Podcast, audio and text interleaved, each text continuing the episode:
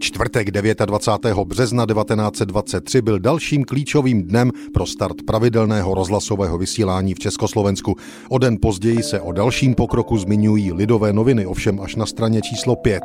Radiotelefonický koncert v Praze v zasedací síni ministerstva Pošt v Karlově ulici na Smíchově byl uspořádán včera předpolednem půlhodinový radiotelefonický koncert, kterého se zúčastnili zástupci vlády a mnoho jiných vynikajících osobností. A to je vše.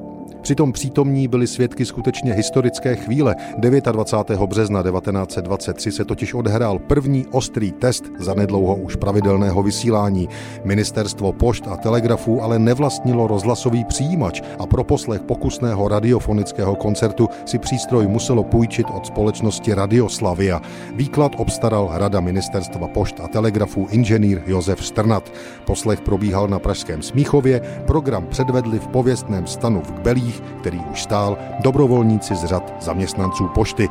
Vysílala se hudba a zpěv. Před startem pravidelného vysílání se pak odehrál ještě jeden takový test 15. května 1923. Tentokrát ovšem byl poslech veřejný. Vysílalo se znovu Zekbel, veřejnost mohla koncert poslouchat v přednáškové síni školy v Pražské Vladislavově ulici a také v kině Sansusy. I tentokrát přijímač zapůjčila k poslechu společnost Radioslavia. Ta samozřejmě sledovala svůj zájem. Začátek pravidel pravidelného rozhlasu 18. května 1923, byl totiž v její režii. K tomuto velkému dni ale vedla cesta i přes čtvrtek 29. března 1923, kdy se na zkoušku rádio, respektive půlhodinový připravený program u nás poslouchalo úplně poprvé. thank you